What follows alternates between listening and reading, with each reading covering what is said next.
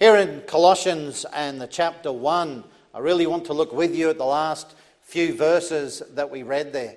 And as you read down this chapter, you'll find it's a very, very interesting chapter. Of course, we've got here Paul's epistle to the church at Colossae. Now, when I read the prayers of the Apostle Paul, one of the things you discover very quickly is that Paul was a man of God. There was an insight and there was an intimacy in his prayers that I would love to have in my own prayer life.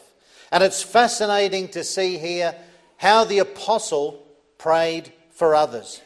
You see, when we pray, so often we pray for someone who's sick to be healed, or for someone who's unemployed to find a job, or perhaps to give us beautiful weather when we go away on holidays.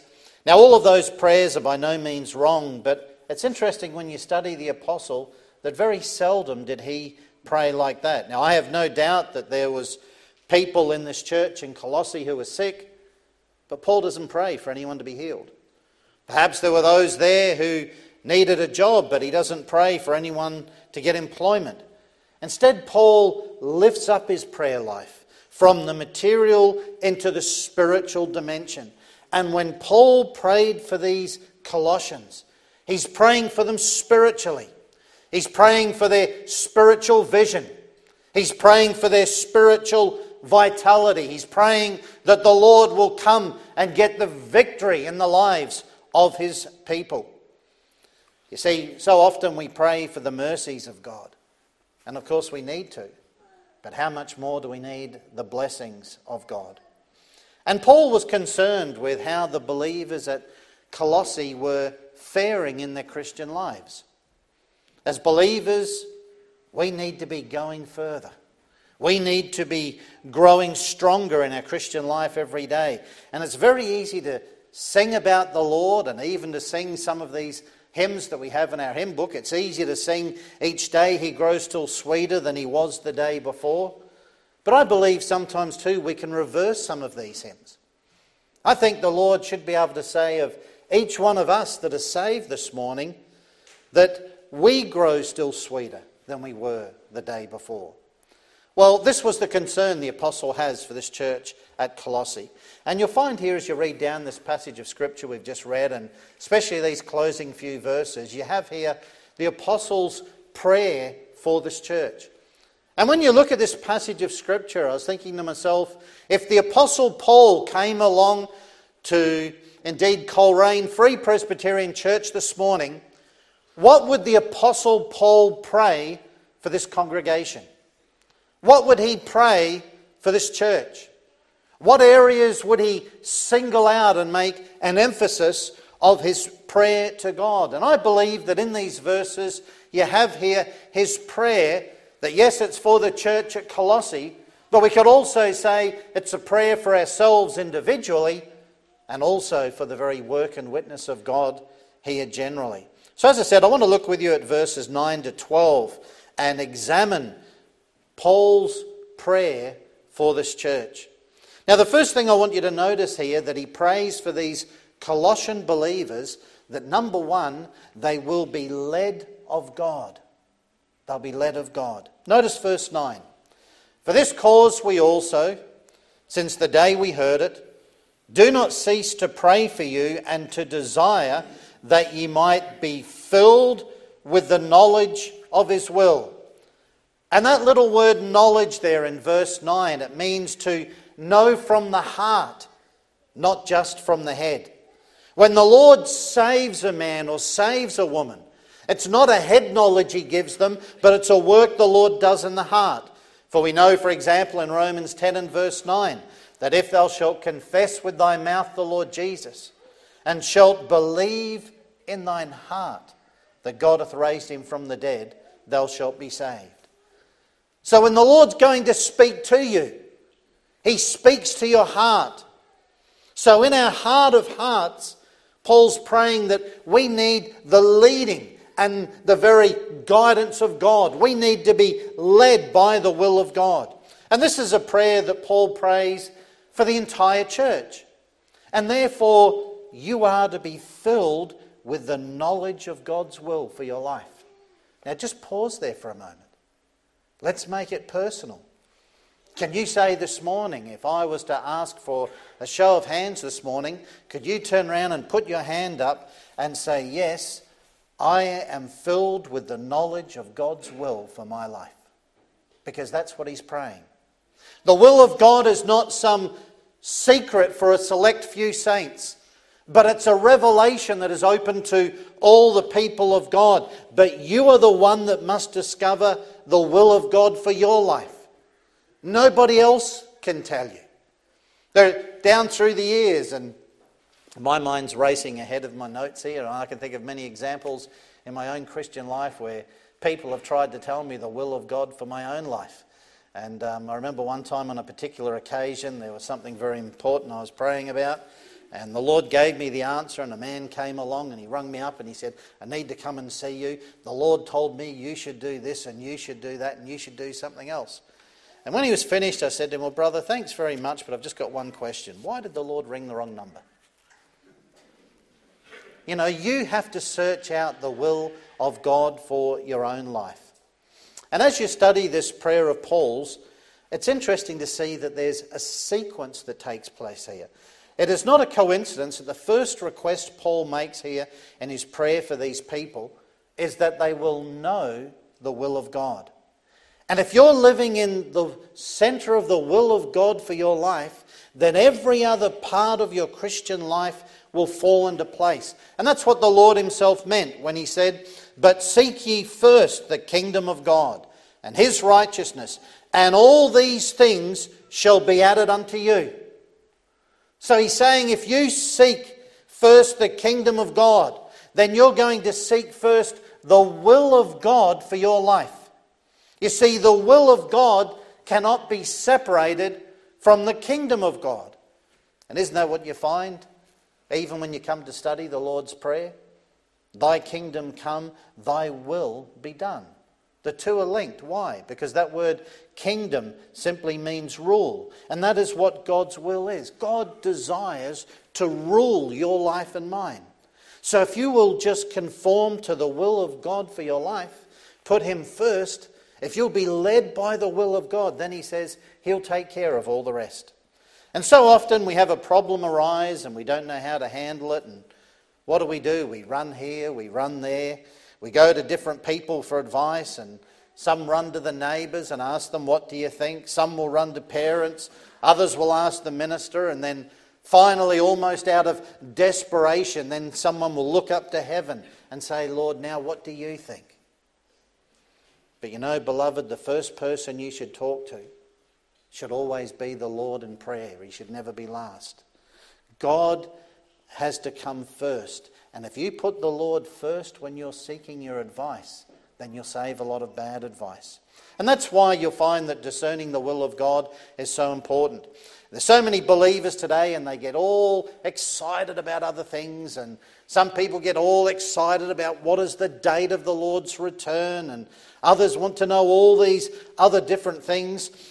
But you know, it would be far better for you and I this morning to know God's will for our life today than to know that the Lord is going to return tomorrow.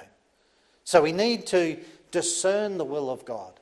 And then once you do that, You've got to do the will of God. Once the Lord comes and He shows you what His will is, then you're to do it. Now, someone may ask, well, how do I discover God's will for my life? Well, the best way to learn more about the will of God for your life is to obey the will that the Lord has already revealed to you. As the Lord said in John chapter 7, if any man will do his will, he shall know of the doctrine. You know, there are some people and they're not walking with the Lord today, and so the Lord's not going to reveal more of His will to them tomorrow when they're not obeying what they've already got today. Partial obedience only brings partial knowledge. And let me say that it's not just enough to, to do things for God. You know, sometimes we put it back to front, we put the cart before the horse, and sometimes, you know, we we think that it's what we do that pleases God, but it's when we do what He wants us to do that we please Him. For example, if you look at the life of Christ, We often read about the Lord Jesus Christ going up into a mountain and praying all night. We read that in the Gospels. Now, the Lord could have done other things.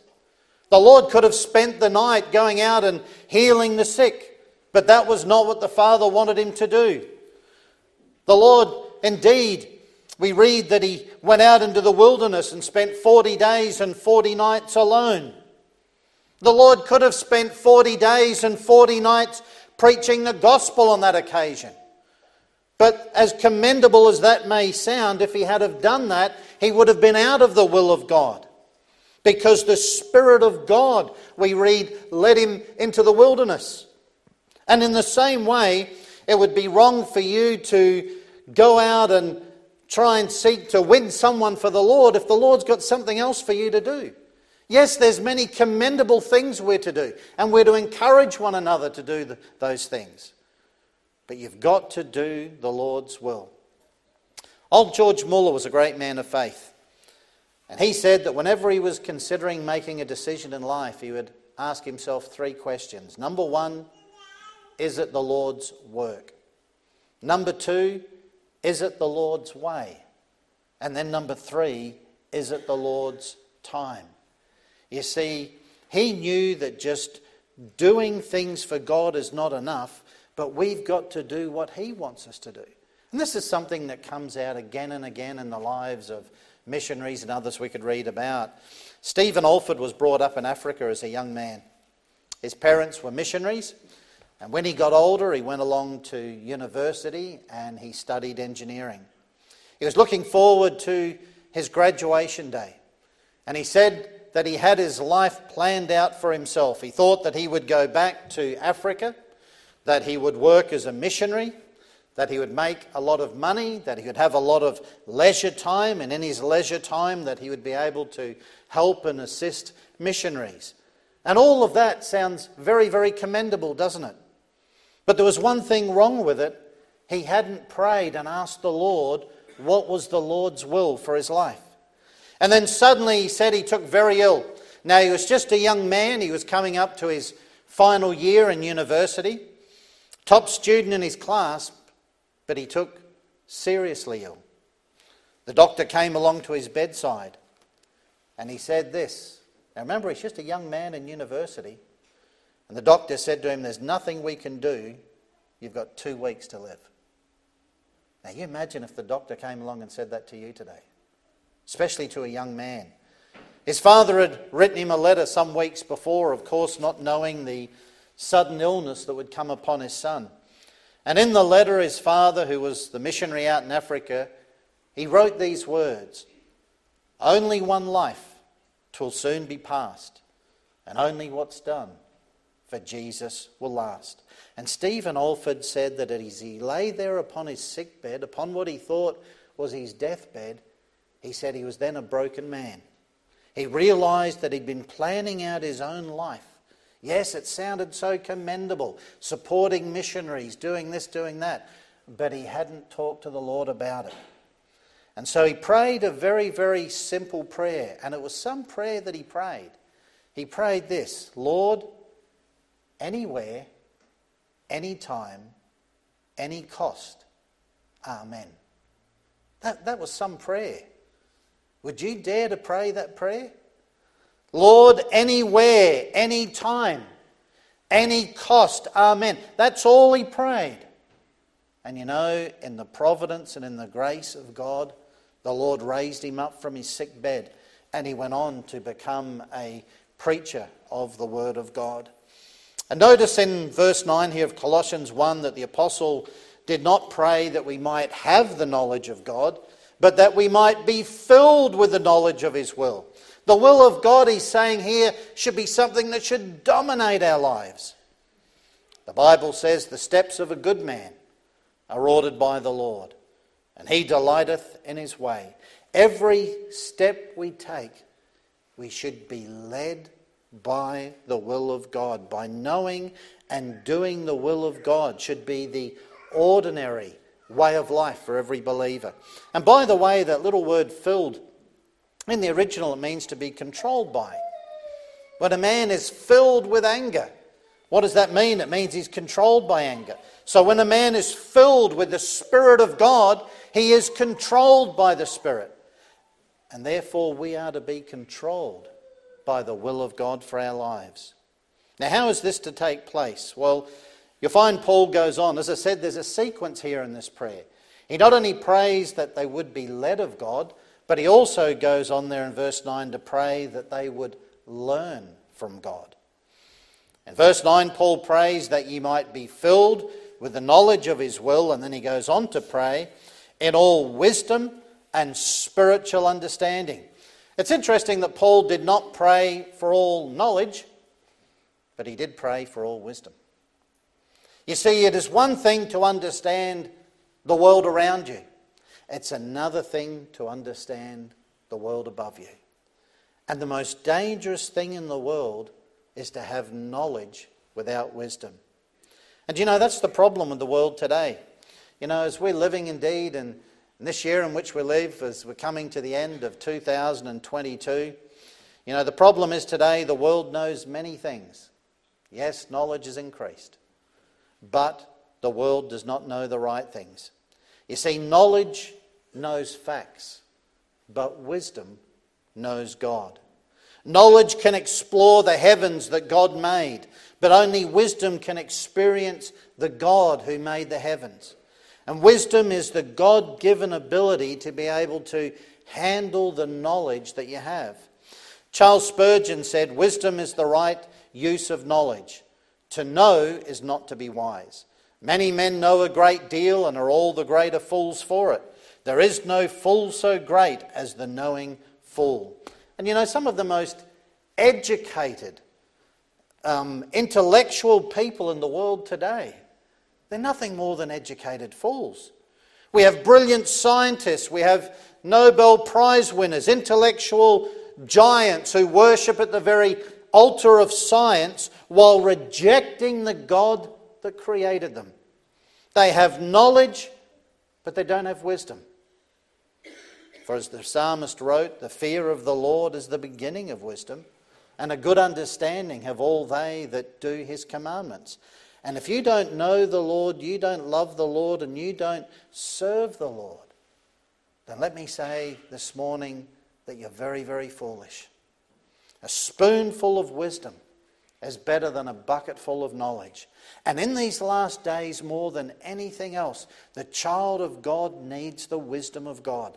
In 1 Timothy 4, the Apostle Paul tells us that in the latter times some shall depart from the faith, giving heed to seducing spirits and doctrines of devils. You know, as this world is rapidly changing, and, and it doesn't matter what your view of prophecy is, it doesn't matter really whether you're saved or unsaved, even the most ungodly person in, the, in Coleraine today can see how quickly this world is changing. And as we look around us and we see things happening, from a Christian point of view, we know there's an eternal plan and purpose. There are things that are going to happen in the latter days, and the groundwork's being laid for that now. But we're going to need wisdom to be able to uh, indeed determine truth from error. And where do we get that wisdom? From the same place we find the will of God as where we also find the wisdom of God, and that's in the Word of God. For the Lord giveth wisdom out of his mouth, cometh knowledge and understanding. So here's Paul. We're thinking about the Apostle Paul, in my opinion, the greatest of all the apostles. And here he is, and he's praying for this church. And he's saying, first of all, we, I'm praying that you'll be led of God. Secondly, he says, I'm praying that you'll learn from God. And then, thirdly, if you look at verse 10, he's praying that they would be living for God. In verse 10, he goes on to pray that you might walk worthy of the Lord unto all pleasing, being fruitful in every good work and increasing in the knowledge of God. So, first we're to be led by the Lord, then we're to learn from the Lord, and then we are to live for the Lord. And that's the order in the Christian life. First comes the learning, and then comes the living. So often in the the New Testament epistles, if you study many of them, you'll find most of them are very easily broken into two. The first part is doctrinal and the second part is practical. Why? Because first comes the doctrine and then comes our duty. First, we're taught what to believe and then we see how we are to behave. Now, when we're living for the Lord, there are two things that will happen. First of all, we'll live a life that is acceptable to God. Verse 10 begins with the words that ye might walk worthy of the Lord unto all pleasing. That, that should be a desire, a chief desire in the hearts of each one of us to live a life that is pleasing to the Lord. You know, we're not to please self. What I want doesn't matter. We're not here to please society. It doesn't matter what the world thinks. And besides, the world's trying to pump all the advice of the day into us at the moment, aren't they? In fact, I remember reading a story about a farmer and he had a sick cow. And he remembered that some months earlier, one of his neighbours also had had a sick cow. So he phoned him up and he said, Didn't you have a sick cow a few months ago? He said, I did. He said, What did you do? He said, I gave it a quart of kerosene. And he thought that was rather strange. So he went home, gave his cow a quart of kerosene. The cow died. He rung up the neighbour and he said, I thought you said you gave your cow a quart of kerosene. He said, I did. He said, Well, I did that and my cow died. He said, oh, Don't worry, mine died as well. You know, the wisdom of the world. And yet the world is so quick to tell us how to live, but all that matters is living for the Lord. And if you want to walk so as to please the Lord, then you know you're going to displease the devil. And when you displease the devil, that's going to get you into trouble.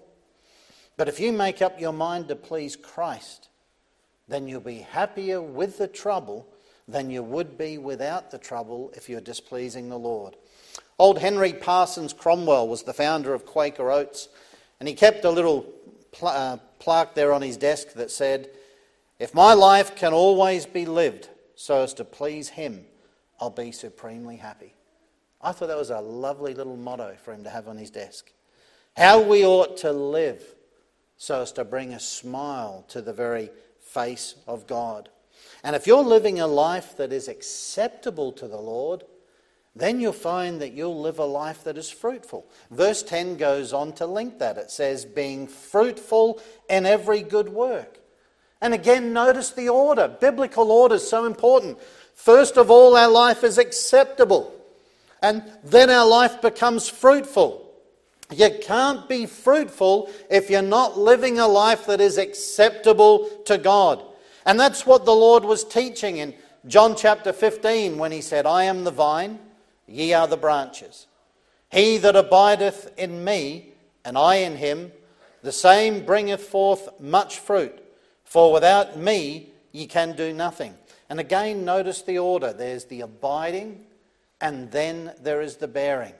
And the Lord Jesus Christ was indeed the most fruitful man who ever lived. He said, Wished ye not that I must be about my Father's business? And he also said, My meat is to do the will of him that sent me and to finish the work. And if you study the life of Christ, you'll always find that his walk with God comes before his work for God. And to me, that's one of the most important principles in the Christian life. Your walk with the Lord is far more important than any work you do for the Lord. That's why the Lord went and spent nights upon the mount in prayer when he could have been doing many other things. Oh, how we need to be fruitful. As the last part of verse 10 says, and increasing in the knowledge of God. And notice says we're not increasing in our knowledge about God, but our knowledge of God. You know, the greatest aspect of salvation, in my opinion, is knowing the Lord. Oh, yes, the day I got saved, my sins were forgiven. I'm on my way to heaven, praise God. I've got eternal life within me today. I know that if I was to die tomorrow, be absent from the body and present with the Lord. But the best thing is, if I live for another 50 years, I can know the Lord every single day and I can walk with the Lord. And that's the greatest thing in the Christian life to know the Lord, to be led by God, to learn from God, to live for God. And then when you do that, then you'll be laboring for the Lord. If you look at verse 11, he goes on to say, strengthened with all might according to his glorious power, unto all patience and long suffering with joyfulness. Paul says that we need to be strengthened with all might. In other words, you need to be strong in the Lord. Old Billy Sunday once said if the average Christian was as strong spiritually, or rather physically, as he was spiritually, he said the average Christian would be in the intensive care unit. Didn't have a high opinion, did he, of some Christians in his day? Just think about that. If your physical strength was equal to your spiritual strength this morning, would you be in intensive care? Or would you be labouring indeed for the Lord? And that means labouring in power. You know, God's work can only be done God's way. And if there's anything the Church of Christ needs today, it's the power of God. To think we can do it any other way is just insulting to the Lord. Even in the Old Testament, in Zechariah, we're told, Not by might nor by power, but by my Spirit, saith the Lord of hosts. And you'll notice in our text in verse 11 that it says we are to be strengthened with all might according to his glorious power. And there's the encouragement this morning. We're never limited by the power of God. We're only limited by our own faith and obedience. The Lord will give us all the power we need to do whatever He wants us to do if it's His will for us to do it. And when the Lord gives us all the power we need, we do not have all the power of God because the power of God is inexhaustible. And of course, the simplest illustration of that is in the Old Testament, in 2 Kings chapter 4, there's the story about the woman with two sons, and she owed a lot of money to the creditor. And the creditor was coming to take her uh, sons away from her, put them into slavery to pay off the debt. She comes along to the prophet Elisha, and indeed with the problem. And he simply says to her, Is there anything in the house? And she replies that all she's got is just one cruse of oil. So he tells her to go and borrow vessels from everywhere and anywhere. Borrow as many vessels as you can. And he told her to make sure that she didn't just borrow a few, but that she borrowed many. And then, when she brought all the vessels back and she laid them at the very feet of Elisha, he then told her to fill those vessels with that little cruse of oil. And she did. It was miraculous. That little cruse filled all those vessels. But the amazing thing is this that after she filled all the vessels, we read in the Bible, then she said to her son, Bring me yet a vessel. And he said unto her, There is not a vessel more, and the oil stayed. When they ran out of vessels, it was only then that the oil stopped. If she had have had a million vessels, then the Lord would have filled every one of them with oil. You see, it was not that God ran out of oil, but she ran out of vessels. And isn't that the same today? The Lord is looking for vessels. He's looking for men and women that'll walk with Him and be filled with the very Spirit of God. Laboring in power. But then it also says in verse 11 patience, strengthened with all might according to His glorious power, unto all patience and you know, the word patience there is an interesting word. It's a reference to grace under trials. You know, it refers to the ability to bear up under trouble. And then when the going gets tough, you know, the spiritually tough get going. And you know, there are some Christians who run nobly at the very start of the race, some do well halfway. But the man who labours with patience goes on all the way to victory and to glory. And you know, we need patience in the Lord's work. And I'm preaching to myself. I did a series recently there on the fruit of the Spirit, and when it came to this whole subject of patience, I made a confession to the congregation. I'm preaching tonight upon something I know very little about when it comes to patience. Patience is a virtue, possess it if you can. What do they say? Seldom in a woman, but never in a man. I think it must have been a woman that wrote that. But you know, sometimes I want things done today, and the Lord's not in a hurry. And I remember once reading one of the old Puritans, Uh, I think it was Brooks, and he, he, was a, and he was a Puritan. And one of his friends came in one day, and he was in bad form, and he could see it. And he said, What's wrong? He said, I'm in a hurry and God's not. And you know, sometimes that's the way we are. And that's why it talks about here that we need patience. And then more than that, it goes on in verse 11 to say, and long suffering. Long suffering. You know, you need patience when you're dealing with difficult circumstances, but you know, you need a lot of patience when you're dealing with difficult people. And sometimes when you go through life, you'll have to deal with difficult people. It's a little bit like a man I heard of who was out in the park and he had a baby's pram and there was a little toddler in it. It wasn't a baby, it was a little bit older, it was a toddler. And the little toddler was throwing a tantrum. And the man was just standing there and he was very gently just rocking the pram backwards and forwards. And he's going, There, there, Albert. Take it easy, Albert. Stay, you know, keep calm, Albert.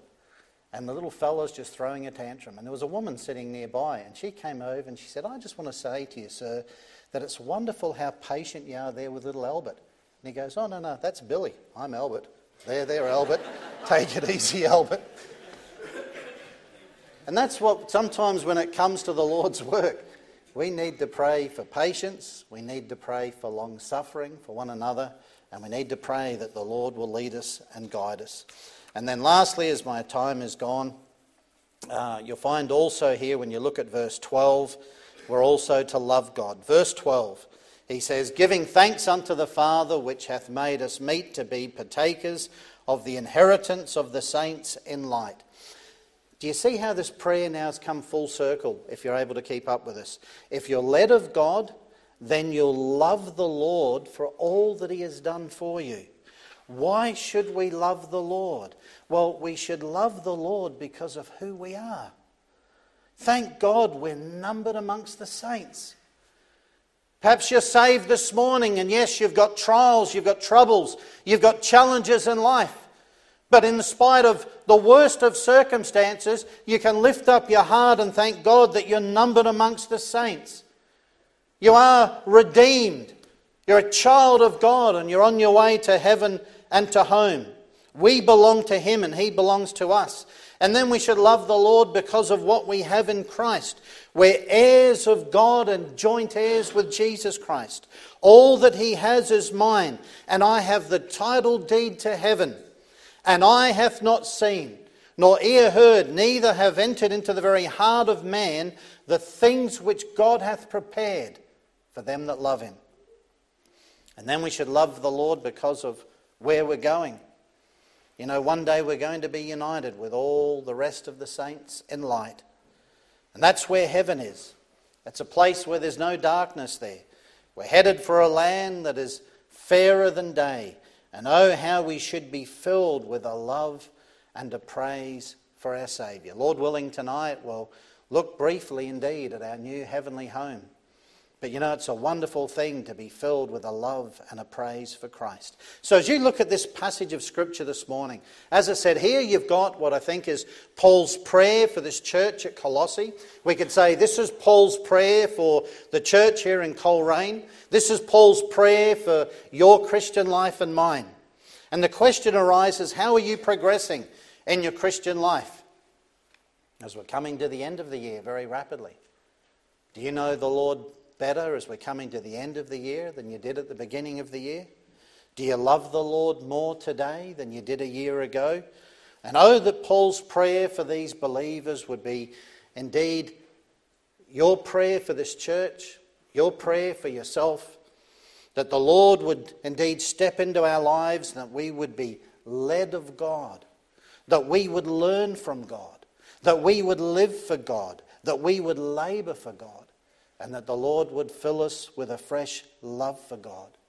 Because if we do that, then we'll go further and shine brighter for the Lord than perhaps we've ever done. May we live a life that will glorify Him for Jesus' sake. Amen.